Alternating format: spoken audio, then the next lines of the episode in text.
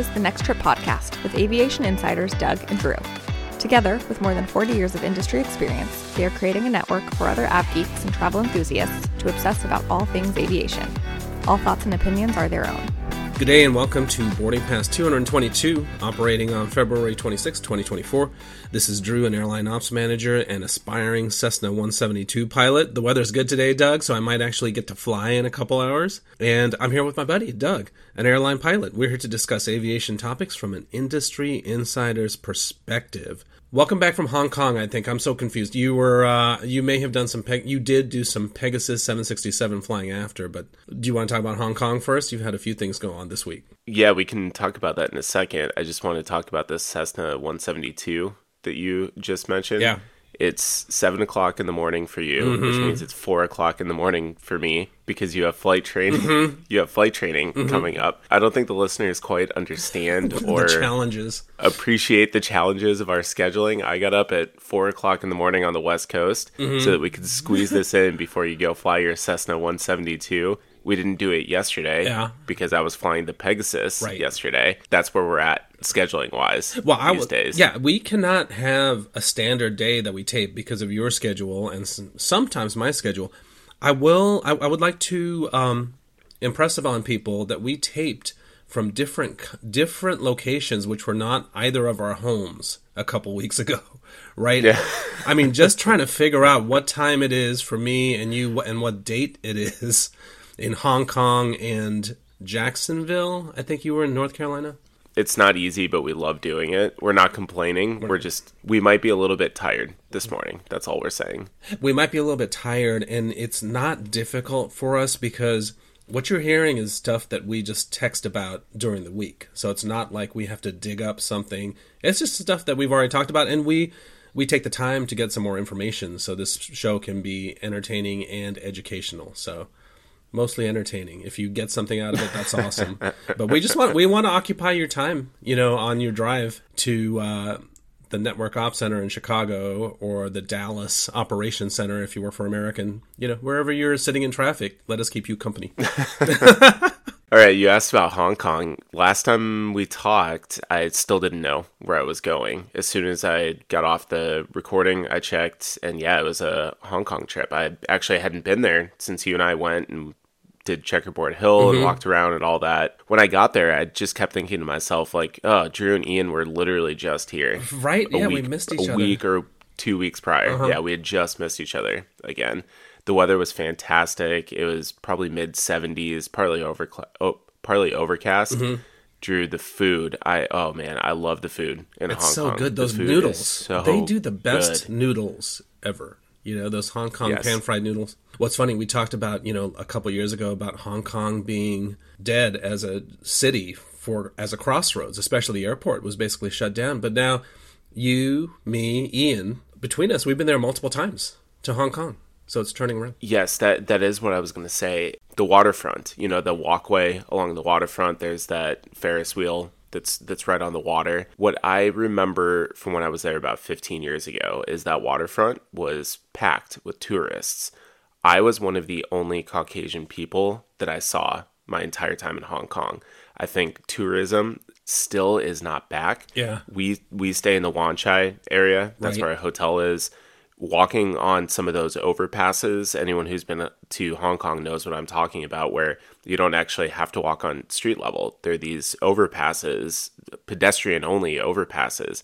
They were jam packed, but it was all locals. All locals. All locals. I still have not seen a lot of tourists. To be honest, I don't know where they are because there are all these flights going in and Well, out of Hong Kong. do you- But I'm I'm just not seeing them the way that I used to. Yeah, it is weird because do you remember when we walked to Checkerboard Hill? It was like a two or three mile walk on the other side, on the Kowloon side, right? Yes. I don't think we saw any um, non Chinese people. I don't know. They may have been mainland, from mainland China, but they all seemed like locals except for us. It's it was the same thing on Hong Kong Island this time, and in places where you you normally would or you feel like you would be seeing tourists. Right. I just didn't. They're just. I I think that they're just not back yet. I think that a lot of the flights are people who are returning to Hong Kong who Yeah. have been gone since the pandemic or have family there. So there is a lot of demand, but I think that it's mainly probably just local or people with family, and the tourism still has yet to to catch up. regain traction. Yeah, it's uh, disappointing because it is a very user friendly city for tourists. It's very easy to navigate. You can use your credit card all over the place. You know, now when I'm going to Asia, I'm really considering that as a crossroads or a connection point for me because Singapore is further south. Hong Kong is actually more convenient. Like if I'm going to Sri Lanka, Hong Kong is actually a shorter go to Hong Kong and then go to, to Colombo from there is actually shorter than going all the way south to Singapore. So anyway, we wish them well. I feel like we have a connection to Hong Kong now. Maybe that's why we're like rooting for them because the people are definitely the people are great. Hong Kong has always been one of my favorite cities in the world, and every time I go back there, I'm just reminded of why I like it so much. Yeah. Yes, of course, the food, but it's just such it's a beautiful city. Yeah. It's nestled right there on the water. The weather is almost always excellent. It's just it, it is such a fantastic city. I hope that the tourism starts to rebound Right. sometime soon. Yeah. Oh, now that um, we're talking about Hong Kong, I went to uh, the Chicago, um, went, went to the conference for our company for airport operations, and they were talking about the airline, and they put up a route map of Pan Am, a Pan Am route map from the 70s. It was impressive. They had all, all these flights over the Pacific, all these flights over the Atlantic. And then they showed our company route map today. It's very similar. And you know, we've talked about this before. That flight that you flew from Hong Kong to, to San Francisco was originally flown by a 747 200 or a 747 100 of Pan Am. And we're just, we're basically that legacy of Pan Am. And that's how, when we moved to this country, that is a flight that brought me, my mom, and my brother and sister to San Francisco. I can't remember what flight it was back then, but it was one of those signature, one of those premium flights that the airlines would boast about. We've talked about the London flight being Pan Am Flight, Flight 1. one. I was not alive in the 70s. I was not around for the Pan Am era. I'm you, you talk about legacy flights. Yeah. And looking back historically, we, we have these grand ideas of, oh, the Pan Am flight to London, that must have been spectacular. Yeah. But if you think about it, if you're in the US and you see a Pan Am plane, Uh huh. that's kind of a dime a dozen if you're on one of the coastal cities Yeah. if you're international, if you are in Hong Kong, Right. and the one Pan Am flight a day comes in, that to me it feels like AvGeeks back then. That was probably like the one A380 that comes into Oh, right. Mm-hmm. some airport, Wh- but without Flight Radar 24, you can't track it. You just have to look at the timetable and know what time it's supposed to come in. Yeah. Where it's it's that excitement of like, oh, the the the Pan Am flight is coming in soon. Well, can you imagine when Pan Am started flying the 747 nonstop to Hong Kong from San Francisco? It's exactly what you were saying. AvGeeks were up there on that lookout area at uh, Hong Kong at Kai Tak Airport waiting for that. And it's the same as a kid who's waiting for an A380 to land. I'll talk about the conference a little bit more, but they were talking about Pan Am, and then they talked about our airline and how it kind of mimics that. They asked, "Is there anyone here who worked for Pan Am?" And Doug, out of 400 people, there were about five people at the conference that worked for Pan Am. so we have some of that legacy still working for us, which is so cool. Yeah, one of my sim instructors that I worked with um, when I was on the KC-10 had been a Pan Am pilot way back in the 70s and the 80s. It's it, the the legacy is definitely still out there. Right. And I think um, I've said this on a previous episode. They were first class all the way to the end. So they declared bankruptcy in the 90s, early 90s, and their ops frequency would bleed into ours. I was working at Express in ops, and you would hear the Pan Am Flight 2 would land from London. They would talk to their ops, and ops would be like, All right, the crew is staying, the pilots are staying at the Clift, and flight attendants are sta- staying at uh, I can't remember the other hotel, but these were like the best hotels in San Francisco. So up until the end, right up until they shut down, they were first class. They were not staying at the Days Inn, right? Maybe maybe that's part of the reason why they shut down. Maybe.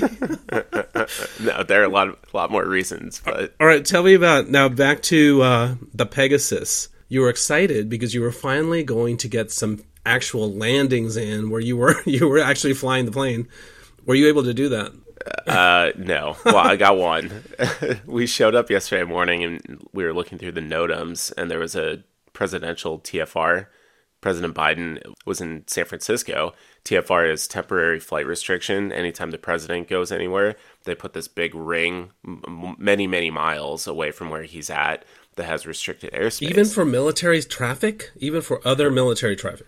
Yes, even for other wow. military traffic, it it affects everyone. There's this presidential TFR that's out there now. Normally, it wouldn't be an issue. We would just come back to the base, and then we could just fly visual patterns, and we're not really impacting this TFR. The clouds were low yesterday, mm. which meant that we had to do only instrument approaches and uh, touch and go. It, like it was, it was good enough that we could do a touch and go, but then we had to take back off and go back into the long instrument approach. I think that part of the problem was ATC was just slammed. They were monitoring all the other traffic going into and out of the TFR. Now, that doesn't mean that you can't, if there's a TFR, it doesn't mean that you are not allowed to fly into it at all but mm. you need special permissions, you need special communication. Air traffic control was just busy because they were monitoring all these other airplanes. And here's this KC 46 that's just trying to beat up the pattern. Right. And finally, they were like, okay, no, you guys, you need to be done. You can't where do was, this anymore. Where was Air Force One landing? Was it at SFO? I don't know. Uh, to oh. be honest, I haven't seen anything, so I'm not they sure. normally go to Moffett Field, I think, just south of SFO. A lot of times, what they do, because uh, first of all, it's really costly to park an airplane, e- even for the government to park an airplane for extended amounts of times at large airports. So a lot of times, what VIP transport, not just the the U.S. president, but other world leaders or politicians or whoever, they'll yeah. land at the at whatever the closest international or major airport is to the event that they're going to and then that plane will take off again and go mm, to a go smaller, cheaper, yeah, cheaper, less mm-hmm. busy in yep. the same area. So yes, yeah. they sometimes they do go to Moffett, but they land at San Francisco, right. unload, take off, go sit at Moffett, and then when it's time to leave, they just position back to San Francisco or whatever airport they're at. And sometimes they fly hundreds of miles away. So when they're when there's the um, the United Nations meeting in New York. A lot of those wide bodies, a lot of those government VIP transports fly down to Dulles and use our airport as a parking lot so far away from New York. Mm-hmm. Yeah, it's pretty crazy. All right, so you got one landing? Uh, unfortunately, I got two takeoffs because I I got the initial takeoff, mm-hmm. and then I I got a touch and go. I I got one landing. Let's just say it, it whet my appetite to mm-hmm. go fly more often. Right. yeah. I will hopefully get multiple landings today, and hopefully today is the day I finally get it where I ease that 172 down, and it's not like two landings. I ha- actually, you know, I have not bounced it yet.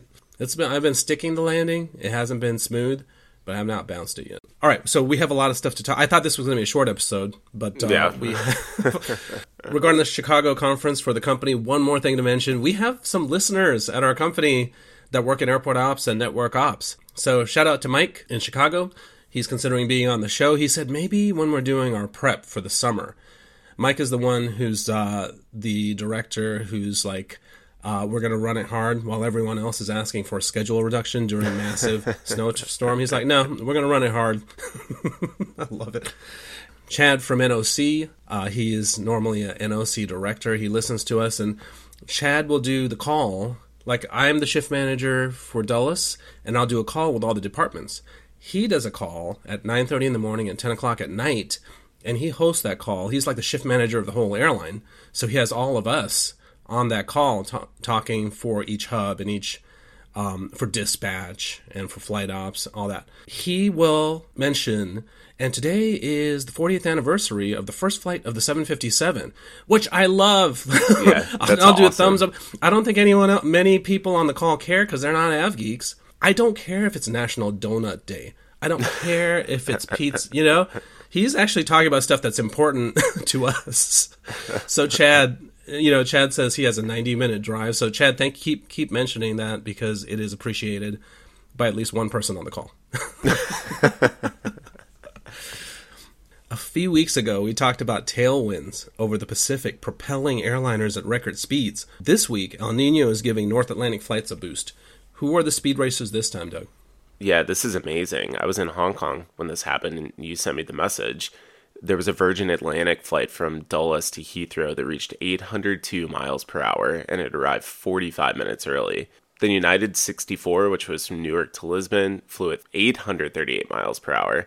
And the winner was an American flight from Philly to Doha, which clocked 840 miles an hour. I think that might February- be the fastest. That might be it, the fastest recorded. 840.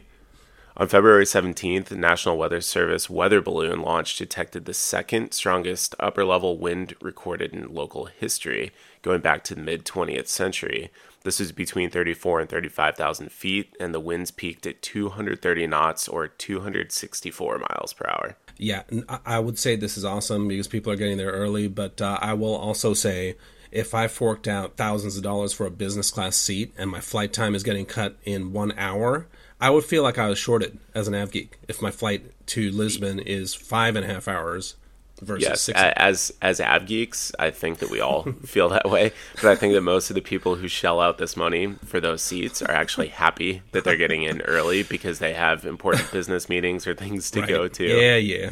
Yeah, that's true. That's amazing, Doug. And normally those speeds would break the speed of sound, which is around 767 miles per hour. The Concorde had a cruising speed of 1,350 miles per hour, but none of these flights actually broke the sound barrier because if you take the plane's speeds and subtract the tailwind, that will lower that will be lower than 767 miles per hour just as an example tailwinds which you just mentioned were as high as 260 miles per hour so if we take American 120, Philadelphia to Doha, 840 minus 265, so you really get a speed against the wind of 575 miles per hour, which of course is less than the speed of sound. How was it over the Pacific? Were you still getting tailwinds coming back home? No, uh, actually, we got to Hong Kong an hour early, an hour earlier oh. than what we were planned. We, we did not mm-hmm. have the headwinds, which we knew then on the return flight meant that we wouldn't have the tailwinds and I know we've talked about it many times about how flight planning software is able to look at all the predicted winds and, and you might fly 500 miles farther than the Great Circle route or 1,000 miles farther than the Great Circle route, but that might actually save you time because the, the software is able to look and see where, when you're going into the wind, you can save time by staying away from some of those headwinds.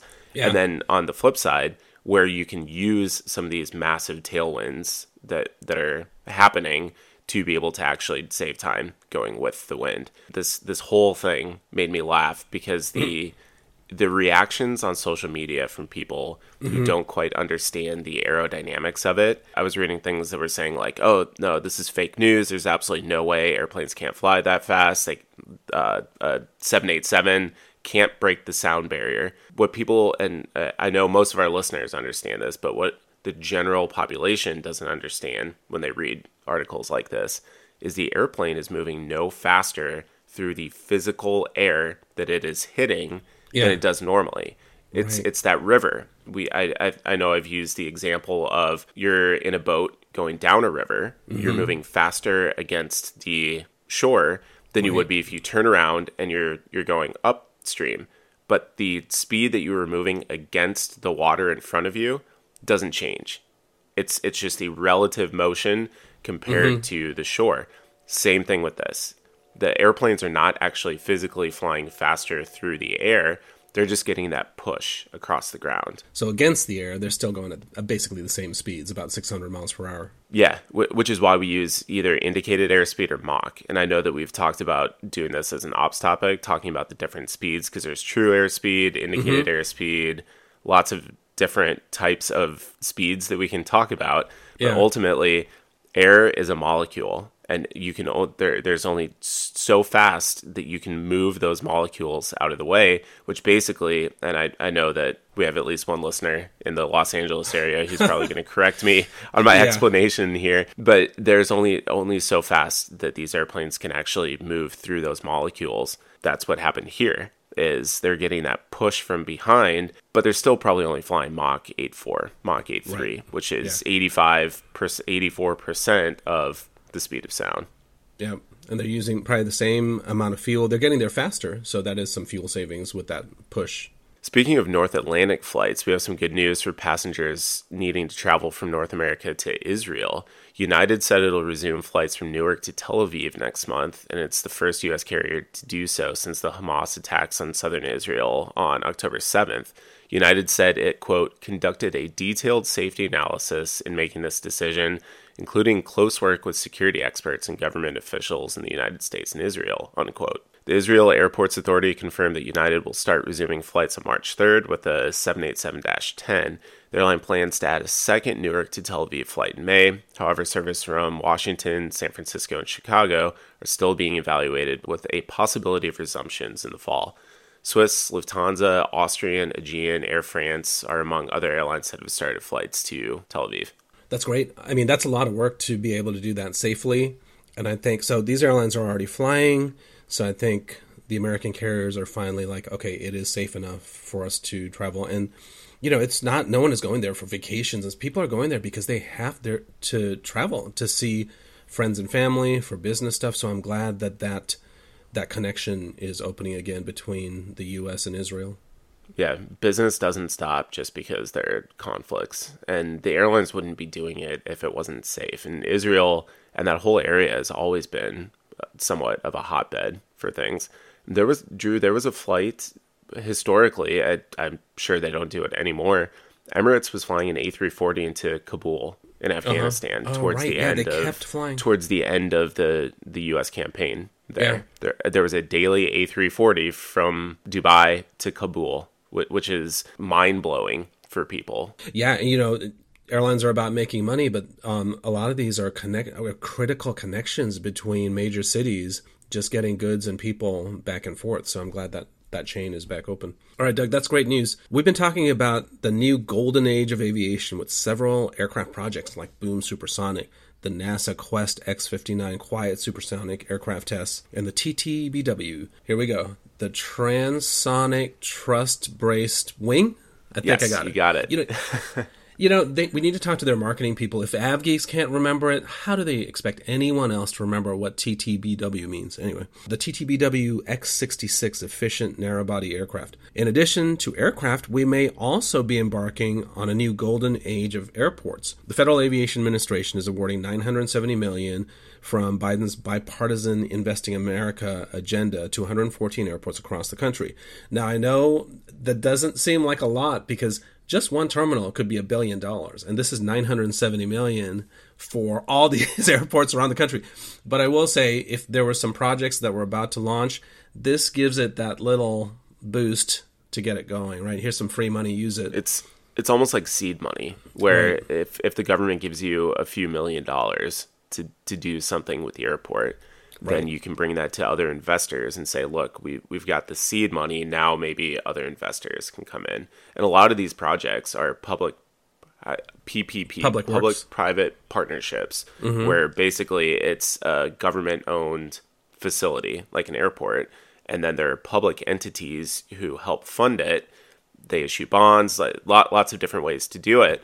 But right. then the the private portion of that maybe gets a 15, 20, 30 year uh, agreement or lease where they actually get uh, some of the money back. They get revenues yeah. from sales, from tickets, from all of that. Mm-hmm. So there there is an incentive then, but you need that seed money. You you need to be able to go to that private company and say, right. look, the government is starting this, and then that's where the money really starts to flow in. Well, right, and then there's an incentive. Let's do this now, so we have a couple million dollars where we would may not have it next year right? So it has that impetus. These awards are on top of the nearly two billion for airport terminals announced over the past two years. The vast majority of these uh, terminal proje- projects are under construction. Here's some of the breakdown of that 970 million. 35 million goes to Washington Dulles for the construction of a 14 gate, 400 square foot 400,000 square foot terminal building, including connections to the Aerotrain and the Metro Rail. $20 million to Salt Lake City International Airport for a Concourse B terminal expansion, which includes 16 gates, $10 million to Hector International Airport in Fargo Shout out to our friend Ryan. So I kind of, I, am kind of biased. I picked out airports that that we that have connections we, to. yeah. yeah. This is for rehabilitation and expansion of the existing terminal. Then $40 million to O'Hare for improvements to Terminal 3 to include increasing the central passenger corridor width, reconfigured TSA checkpoint, new hold room, and updates to the baggage system. I'm going to pause right here. Mm-hmm. One thing I didn't talk about when I was in Denver two weeks ago for my sim Denver has had his horrible, horrible, horrible security lines and hmm. setup. Oh, yeah. Yes. They just opened a brand new upper level security checkpoint. It uh-huh. was fantastic. It was so easy. It was so fast. It's huge now. And it yeah. was just so so efficient. So kudos to Denver. I know they've been working on that for years. Really, really good job. All right. Nice. Speaking of Denver, here we go. 26.6 million for a baggage handling replacement system hopefully they can spend a little money and replace the broken trains too, but I digress. $5.4 million to Martin State Airport in Middle River, Maryland for a new air traffic control tower. Martin State, that's your. That's my airport. Can we call, that, Doug. Can we call that your home airport? that is my home airport. Of course, Dulles is where I work, but my heart is at Martin State Airport. You should put that on a t shirt.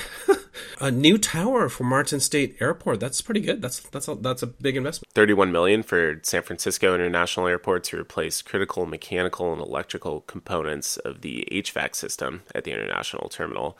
And then finally, $27 million to Charlotte Douglas International for the replacement of up to 16 passenger boarding bridges. Hopefully, We're they'll really, put windows windows yeah. on those new bridges. Please. And maybe replace those e gates. You know, that's those are one of the most hated gates around the system. The express e gates at Charlotte. I don't know yeah. if you the ground I've level. Been. Yeah. All the airports, it seems like they're sprucing up. And I remember Donald Trump before he was president years ago. He like lambasted like LaGuardia Airport, yeah. you know, and the conditions compared to Do- he mentioned Doha Airport, which is which is fabulous. Check it out, LaGuardia Airport. I think looks as good as Doha Airport now with their improvements. So we we are getting there yeah, it definitely takes time. And I know that we have airports that are near and dear to our hearts. Denver is near and dear to my heart. I went to school out there. My parents live there. My wife is from there. In laws live there. We go to Denver all the time. That's like a second home for us. To see yeah. the investment and the changes in the airport over the last five years, it went from kind of a crappy airport to it's really starting to improve.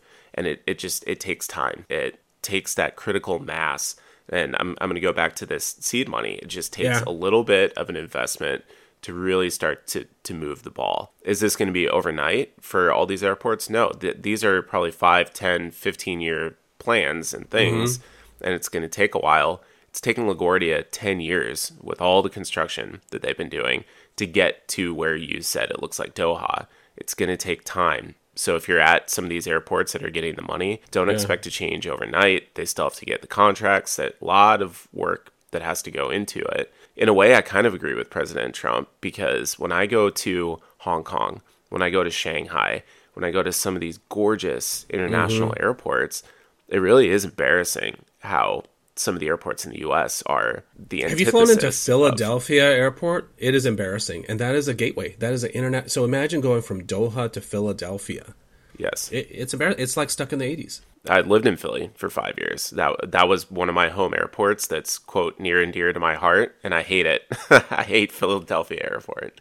Well, we're always making fun of of ourselves at Washington Dulles because the terminal that we operate out of it's a temporary terminal which we've been using for 45 years. and they joked about this at the conference. One of our vice presidents joked about it, and we're like, ha ha ha. But you know, we laugh at ourselves. But with this project, this is the start of the replacement for the c&d concourse, which is a joke. It, we may go from the worst facility as far as hubs for our airline to perhaps the best. So it could be a whole turnaround in the next five years, and that's just the start. That it's 14 gates, but eventually it'll be about 40 gates in the new concourse as they build it out. I know we talked about this a couple years ago. I remember when we were in Salt Lake City at the the brand new terminal there and how gorgeous it was? Oh my, yeah. And it, it went it went from being like a Philadelphia to that gorgeous airport. Well, yeah, and have you been to that new section of Denver Airport, the new A I have gates? down the A Oh gates my- and also the end of the B gates. Uh, there's a brand new extension on the B gates too. Doha Airport employees, how you like us now? Because it is actually nicer than Doha Airport. Some of these extensions at Denver Airport, lots of glass, great restaurants, great facilities, lounges. So we are getting there. So yeah, I mean, golden age of airports. I think we're we're embarking on that as well as airplanes. Speaking of aircraft, let's get back to aircraft, Doug, for our main topic. This week I asked you if flying the Pegasus tanker, which is a modified Boeing 767, was similar to flying a Boeing 777 for the airlines. You said it was quote unquote eerily similar. The 767 and the 777 do not have the same type rating, meaning if you are rated to fly one, you can fly the other. What are some, well, before we talk about the other aircraft, I just want to picture what you're picturing. So you're sitting on the Pegasus, a 767 200. How is your view different on the 777? It's not. It is Why identical. isn't it the same type rating? To be honest, I really don't know. And part of it is Section 41. We've talked about mm-hmm. this quite a few times in the past that the the flight deck portion of the 767 is the same flight deck portion of the 777. Yes, the 777 is much bigger, but they use the same nose portion, the the whole flight deck portion. I could close my eyes and open them and be in a different either a 777 or a KC-46. They are so close to being the same yesterday, Drew, what do you think my landing weight was? That one touch and go that I did. I'm going to say 250,000 pounds. Close. It was a little bit more than that. It was about 280, 290,000 Is that fully laden with uh, fuel? No, our our max landing weight is 310,000. So we we had burned down a little bit. I, I mean that we did have quite a bit of fuel. Yes, Drew. When I land a triple seven three hundred, it's close to 600,000 pounds. That is Twice as twice much. this twice as much, but it feels the same. The Really? the feel of the airplane, the weight of the airplane. All these new airplanes, you're not actually feeling the airplane. It's all just Right. computers that are making you that, Making that you putting, feel like you're controlling. putting yeah. Mm-hmm. forces on it, making you feel like you feel the airplane. You feel your Cessna 172. You Oh, yeah. Mm-hmm. actually physically feel it because it's pulleys and cables. In all these brand new airplanes, or I say brand new, they're like 40 years old, but in in the newer generations of airplanes, it's all load. It's all feel. It's all not real. It's a computer that's that's just giving you those aerodynamic aerodynamic forces Right. they feel exactly the same, but yet the 777-300 is twice the size of the 767-200. So you were saying when you when you maneuver a triple seven or a seven sixty seven, it feels the same. You don't. It does. You don't actually feel the size of the plane at all. No, But what about on a seven thirty seven? Does that feel different than a seven sixty seven? It does much different, and even the 737s between the the different variants, the 700 feels so much different than the 900ER. The Max 8 feels so much different than a 737 800. The range of feel on the 737s is just uh-huh. so great compared to the 777 or the 767. Let me ask you a question. The seven thirty seven eight hundred. Uh, that's the NG next generation versus the 737 Max 9. Should those possibly, I mean, are they different enough that they could conceivably be different type ratings? I think so. Yes. Maybe, I don't know if we want to include, should we? to be honest, yes, I think so because they're they're different enough. Hmm. Well, and right now, I mean, I'm I'm I'm skipping ahead, but right now, Boeing is it's not an easy task for Boeing to maintain the same type rating for a 737-10 to the rest of the 737 family. And I'm even hearing the new 777X. That's a challenge for Boeing to assure the FAA that this is the same type rating as the one that you fly, the 777-300, because it's so different in terms of systems. Let's talk about these other airplanes that have the same type rating and that we can get back into the discussion. The 757 and 767 have the same rating, even though one is a narrow body and the other is a wide body. 777 and the 787 are slightly more complicated. These again share much in common, with the 787 using many of the 777 designs, just a little bit newer, but they only share the same type rating in the EU. In the US, the FAA considers them as different types. The whole Airbus A320 family has the same rating, and then the A330 and A350 share the same type rating, as well as the A340. I looked this up. Oh, really? Not, Okay. Not in the U.S. In Mm-hmm. in other places around the world, the 330 and the 340 share Same type rating. Type rating. One thing I do want to say though is just because there is a like type rating doesn't mean that every airline operates that way. For instance, the 767 400 at Delta, they have a completely separate pilot group. The Wow. 767 400 pilots only fly the 400. They don't fly the 757 or the 767 300. Whereas at United, the 400 pilots fly all of them. A 757 767 pilot could fly anything from a 757 200 all the way up to a That is 767 400. I mean, that's that's great as far as crew scheduling, but I think you were saying they're vastly different aircraft. A 757 200 to a 767 400. I sent So you flight guess- deck photos of, of the Yes, two so between different. a between a 757 200 and a 767 400. They don't I look guess- anything alike. Right. So good job by these airlines convincing the FAA because the airlines want that. They want commonality so you can if we change planes from a 757 200 to a 767 400 because that's the only thing we have left that can get people to Dublin. I know that the pilots can fly both, which is awesome. But for the pilots themselves, that's not a quick change. I think we had Steven who uh, flew the 757, and he said it's so different that it's crazy that it's the same type rating. Yeah, but pilots are smart. They they can adjust easily. And you got all you guys are doing are going into the flight management system and just typing in DUB, right? And then everything else is and you just press watch. enter, and it just takes care of itself. Yeah. No, I'm kidding. I know it's a lot of work. This common type rating is critical to airline crew scheduling. One other interesting type rating, which you told me about, which I didn't believe. I could not believe it. Etihad and Emirates, this isn't just in the last month, they were able to achieve regulatory approval, allowing their pilots to fly both the A350 a twin engine wide body and the A380 a double deck four engine wide body so different they look nothing like each other the approval will allow crews to fly both types within the company interchangeably have you been in the flight decks of both of those aircraft and if you have are they basically the same i'm, I'm thinking they are I have not in the A380. I've been in the 350. I'm going to point out one thing that you just said. They don't look anything alike. That's on the outside. Again, Right. this the the 767 200 and the 777 300 don't really look anything alike. Yes, they look a little bit closer than an A380 compared to an A350.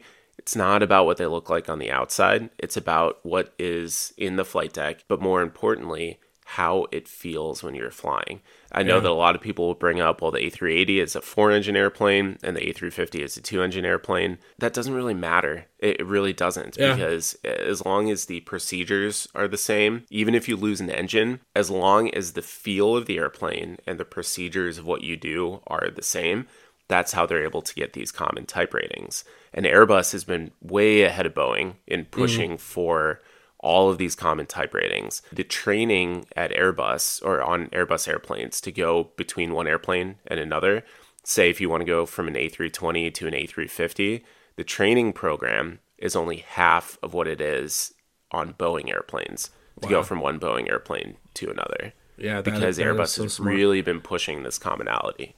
Now, Doug, I don't think they were successful. Do you remember several episodes ago, like maybe two years ago, we were talking about Qantas trying to get the same type rating for their A320s, I believe, and their A330s.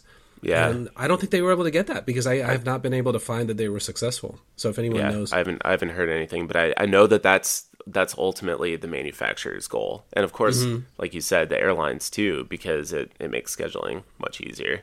Yeah. Well, I want to I want to ask you. So you said it doesn't matter what the plane looks like on the outside, right? It matters if the systems are similar in the flight deck. But honestly, though, if you are on a Pegasus that has a wingspan of what maybe under 200 feet, and you're on a 777-300 with a wingspan of over 200 feet, you have to be aware of the size of the airplane when you're taxiing. So it's not. I know it's the same, pretty much the same inside, but you have to be aware. It doesn't. Isn't there any training to make you aware of how to taxi to you know to make sure you have clearance? Let's skip the Pegasus and, and just stay within the triple seven family.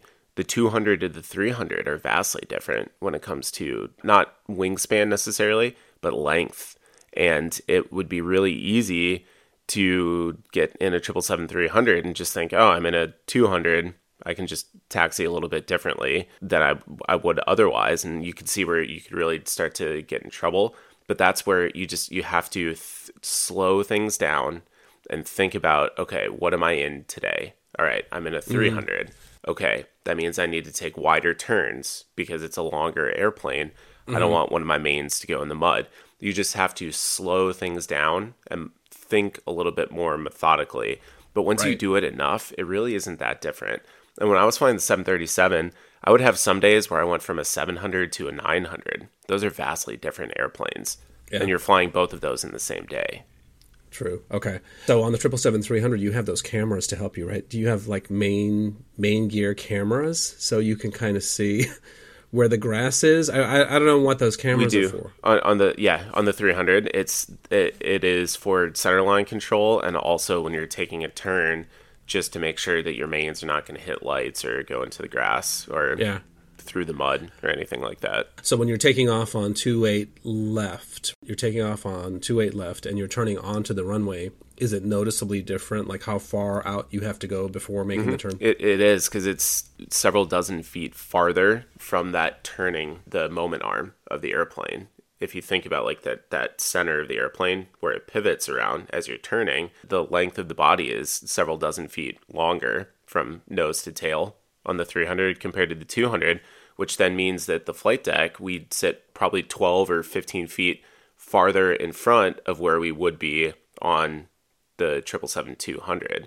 It, it definitely is noticeably different when taxiing. Wow. All right. So we could go on and on about this, but uh, the listeners may, may will be tuning out shortly, I'm sure, and changing to another podcast. All right. So what do you have planned this week? Uh, any other flying this week? Uh, I'll talk about it when I get back. Okay. And then for me, I was planning on flying today. It looks like I'll be sitting at home. It'll be a chance for me to continue studying uh, Cessna 172 pre flight, which, you know, it's not the flying part. The flying part is a piece of cake. I love it. But that those checklists for the startup, I've done it like so many times, but I feel like it's always the first time. so I think I'm just going to sit here and watch YouTube videos of the Cessna startup process if it makes you feel any better, I had my handwritten notes yesterday for the pre-flight and all all through engine start on the 46 because I oh. do it so infrequently that okay. I even I, and I'm qualified on the airplane. I still mm-hmm. needed my handwritten notes to be able to do it. So once you get comfortable with it, you just do it without a checklist, right? You don't have a physical checklist eventually. We do. Well, oh, do. okay. Actually, for certain things, our our pre-flight flow or scan. You can call it one of two things. We call it flows in the airline. Yeah. Our pre-flight flow is not a checklist. It's in the book, it, but it is required to be memorized. You you have to know where the switches go. But then from that point on, anything that's critical, any critical switch, is actually part of a checklist. It's a, a do. You, you do it, and then you read it and you clean it up with the checklist. But the checklist is there to catch any critical switches that need to be in a certain position. Yeah, where I'd like to get to is where I do it, and then I check the checklist as confirmation. Mm-hmm. But maybe tomorrow, Doug. I have another flight scheduled tomorrow. The weather looks good. I think today um, I have to call him to see why it's canceled, but he said it's the weather and it looks cloudy. It's probably going to rain, probably low clouds. 2500 is uh, the ceiling height for me for VFR, which is visual flight rules. So if the cloud, if the ceiling is less than that, uh, for I'm not qualified. I can't fly if the clouds are less than that, and it looks like it might be. That might be the reason. Do you know why it's 2,500? No. VFR, you need 500 feet clear of clouds. You need to be at least 500 feet below the clouds. And uh-huh. there's minimums that you can fly above the ground when you're outside of airport airspace because they don't want someone just buzzing above neighborhoods at 500 right. feet or 1,000 feet. I mean, I have basically have TCAS on my Cessna 172 G1000 cockpit, and it'll say terrain, terrain. So I don't, I don't see what the problem is. but I guess. All right. Well, on that note, um, thanks for bearing with us as we uh, just have random airplane talk at the at the end of our episode. To our friends and contributors, this podcast is your show, so go on our website, nexttripnetwork.com.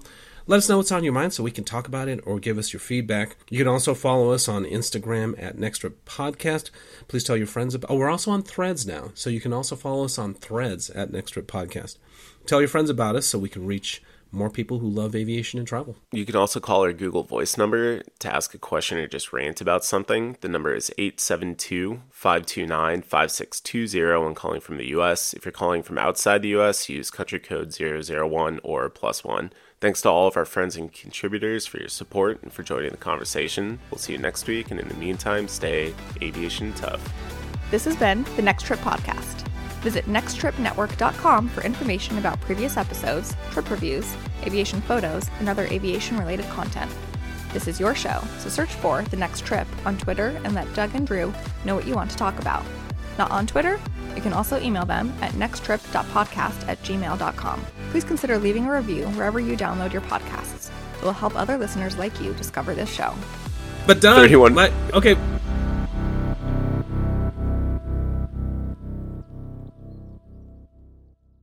I, I may need a moment to just like go pound, you know, a pillow or something. This is Yeah. ridiculous. Sorry. Here, tell you what, oh. I'll have a I'll have a drink for you. It's coffee, but I'll I'll have a drink for you. Oh man. All right. Sorry.